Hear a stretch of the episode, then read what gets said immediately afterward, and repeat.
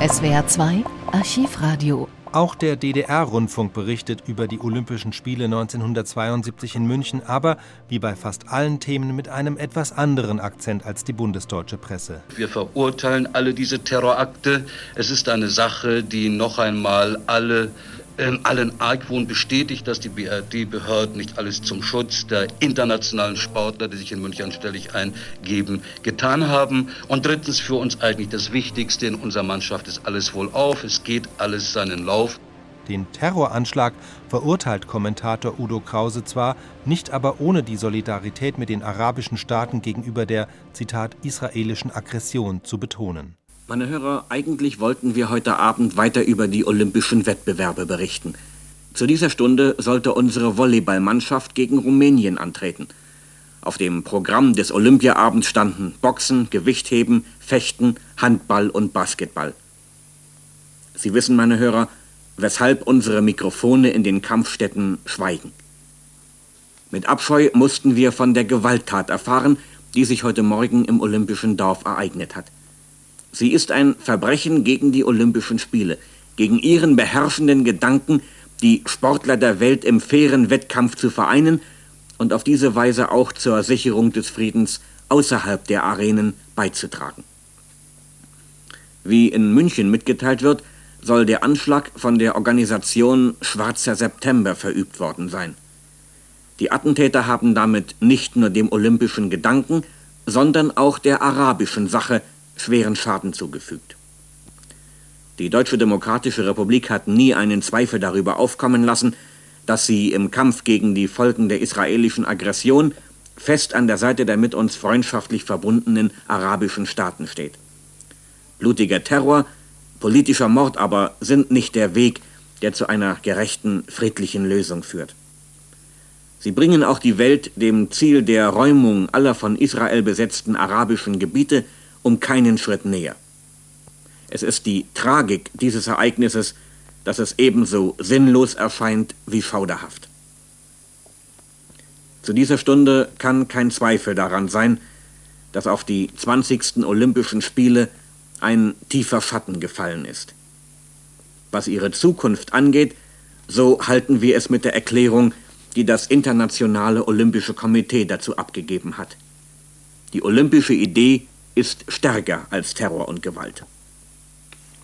Das war ein Kommentar von Dr. Udo Krause. Soweit der Kommentar von Udo Krause in Radio DDR. In einem weiteren Bericht macht der Sender auf die Umtriebe von Neonazis am Rande der Olympischen Spiele aufmerksam und kritisiert die Untätigkeit der bayerischen Behörden. Hörer in der DDR fragen uns, was ist das für eine politische Atmosphäre, in der hier in München Drohungen gegen Sportler und Bürger aus sozialistischen Ländern ausgestoßen werden. Wir sind hinausgefahren auf der Bundesstraße 471 nach Schleißheim, in die Nähe von Eching. Dort liegt im Landkreis Dachau am Mooshäusel ein Zeltlager. Friedliche Landschaft hier draußen, satte grüne Wiesen, Maisfelder, wie überall in der Gegend rund um Dachau, einer Ortschaft, die sich einen unrühmlichen Namen gemacht hat in der Geschichte. Ein bayerischer Landgasthof hier drüben, das Moorhäusel und daneben ein kleines Zeltlager. Wir zählen etwa so acht, zehn Zelte, daneben eine schwarze Fahne mit rotem Adler, und kräftige Männer jüngeren und älteren Jahrgangs, zum Teil in Kniebundhosen. Sie nennen sich die Aktion Neue Rechte eine der vielen revanchistischen und neofaschistischen Organisationen, wie sie hier in München gedeihen. Diese Gruppe hat sich hier ein Zeltlager geschaffen. Sie hat auch Gleichgesonnene aus Italien und aus Frankreich, faschistische Jugendorganisationen, ihre Vertreter eingeladen. Wir sehen einige Autos mit verschiedenen Kennzeichen daneben stehen, ein Wohnwagen ein Lagerfeuer direkt vor der Fahne, dazu noch ein Wohnanhänger ebenfalls mit dem faschistischen Emblem des Adlers auf schwarzem Grunde darauf, misstrauische Blicke, feindseliges Zusammenrücken dieser Männer. Nun, wir haben nicht die Absicht, ihnen einen Anlass zu irgendwelchen Provokationen zu geben.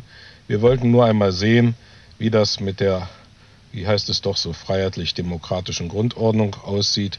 die es Faschisten gestattet, sich ein Zeltlager ausgerechnet im Landkreis Dachau vor den Toren Münchens zu organisieren, nicht weit vom ehemaligen KZ Dachau, dort wo 50.000 Menschen von den Faschisten ums Leben gebracht, erschlagen, ermordet, durch verbrecherische medizinische Versuche umgebracht wurden. Sie werden sagen, verehrte Hörer, was ist ein kleines Zeltlager mit zehn Zelten, 30 bis 50 Männern? Nun, das ist nicht weltbewegend, könnte man sagen. Aber von hier aus sind friedensfeindliche Agitationen ins Münchner Stadtgebiet getragen worden. Die Gruppe hat sich vorgenommen, Flugblätter und Plakate mit Texten, die die Sozialisten aufs Gemeinste verunglimpfen, zu verbreiten. Auch einige Kollegen von uns haben solche Hetzblätter in ihr Postfach gelegt bekommen, dort wo wir wohnen. Und von hier aus werden solche Einsätze gestartet und die Einladung in dieses Lager hier drüben äh, vermerkte noch ausdrücklich, Rechtsschutz wird gewährt, auch ärztliche Hilfe ist im Zeltlager vorhanden. Man kann sich selber überlegen, was der Sinn einer solchen Bemerkung sein soll. Das also ein Wort zum Thema Atmosphäre, in der äh, Drohungen gegen Angehörige sozialistischer Länder, Sportler und andere Staatsangehörige aus sozialistischen Ländern ausgesprochen werden können. Übrigens, der Polizeipräsident von München, Dr. Schreiber, weiß von diesen faschistischen Zusammenrottungen hier. Äh, bereits am 31. August ist er schriftlich vom Bundesvorstand der Sozialistischen Deutschen Arbeiterjugend, Landesverband Bayern, auf diese Zusammenrottung hingewiesen worden und er hat nichts unternommen. Es gehört eben zur sogenannten westlichen Freiheit, dass Faschisten unbekümmert Zeltlager, in diesem Falle quasi vor den Toren Münchens und im gleichen Zusammenhang vor den Toren Dachhaus äh, organisieren dürfen. Wir sind jetzt nach München hineingefahren wieder, um dieser besonderen Atmosphäre nachzuspüren, die die Olympischen Spiele begleitet. Und hier stehen wir auf dem Königsplatz auf diesem Platz, auf dem gestern Abend eine Kundgebung stattgefunden hat, auf der sich mehrere tausend Menschen eingefunden haben, die zunächst äh, pro protestieren wollten und empört waren über die Schießerei, die hier veranstaltet wurde, draußen in Fürstenfeldbruck und auch die Maßnahmen, die zu dieser unglückseligen Schießerei geführt haben. Sie haben das alles miterlebt. Was können Sie uns über die Atmosphäre sagen? Ja, ich habe es miterlebt. Zunächst einmal das ist ganz klar, dass in München die Bevölkerung empört war. Zunächst kann man überhaupt sagen, entsetzt, fast gelähmt vor Schrecken darüber. Das war also wie ein Schock, dass aus dem schönen Traum der heiteren Spiele plötzlich ein Albtraum geworden ist. Das können Sie sich vorstellen. Und darum haben sich die Leute auch veranlasst gefühlt, dem Aufruf vom Oberbürgermeister Kronawitter, hier auf den Königsplatz zu kommen, um ihren Gefühlen Ausdruck zu geben, ihrem Abscheu Ausdruck zu geben, Folge zu leisten. Und die waren also doch in schöner Anzahl da, mehrere tausend. Aber dann hat es also hier äh, Begleiterscheinungen gegeben, die haben mich als Teilnehmer dieser Kundgebung entsetzt. Was für eine Sorte Begleiterscheinung meinen Sie? Ja, also dann habe ich ein paar Transparente gesehen. Also Transparente, die eigentlich Völkerhetze erfüllen, nämlich schade, dass Ungeziefer nicht verreckt, stand da drauf. Flankiert von anderen Plakaten gegen die Araber, sodass man also eindeutig verstehen konnte, mit dem Ungeziefer sind die Araber gemeint. Hat die Polizei dagegen irgendetwas unternommen? Die Polizei hat nichts unternommen. Hingegen äh, wurden andere junge Leute, die rote Transparente trugen, auf denen Parolen standen, wie der Feind steht rechts, gemeinsam gegen rechts und nie wieder Krieg, nie wieder Faschismus, die wurden angegriffen, die Polizei hat dabei zugeschaut, sie wurden angegriffen von einigen Schlägern unter Anführung des CSU äh, Funktionärs äh, Peter Gauweiler, übrigens neuerdings Stadtrat in München, der sich nicht entblödet hat, äh, diesen jungen Leuten das Transparent zu zerreißen und mit Hilfe anderer zu zerfetzen, sie ins Gesicht zu schlagen. Die jungen Leute, die die Transparente trugen, hat man denen irgendwie geholfen seitens der Polizei? Hat man sie beschützt? Nein, ich sagte schon, die Polizei hat dem Treiben zugesehen, dass ihre Transparente zerfetzt wurden und dass sie geschlagen wurden. Sie hat das nicht unterbunden.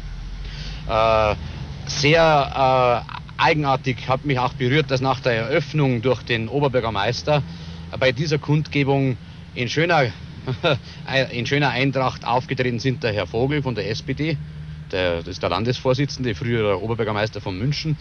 Dann der Herr Minister Franz Heubel, der Stellvertreter von Franz Josef Strauß von der CSU und ein Stadtrat der FDP.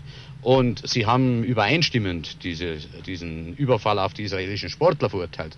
Aber sie haben sich leider nicht damit begnügt, sondern haben gleichzeitig dann gegen die Gewalt protestiert, ohne gegen diese Gewalttätigkeiten am Platz Stellung zu nehmen und haben gesagt, die Gewalt käme von der Ideologie und die Ideologie naja, aber sei das, die Ideologie ist der Klassenkampf. Also es ist nichts anderes wie eine versteckte Hetze gegen links. Also Sie meinen, man will das jetzt gleich umfunktionieren, die Stimmung der, der Empörung, die in gewissen Bevölkerungsteilen herrscht, um daraus Antikommunismus zu produzieren? Ja. Ich danke Ihnen für diesen Bericht. Auch das wird unseren Hörern einen gewissen Einblick geben in das, was man so gerne als olympische Atmosphäre hier bezeichnen möchte. SWR 2 Archivradio. Viele weitere historische Tonaufnahmen gibt es, thematisch sortiert, unter archivradio.de.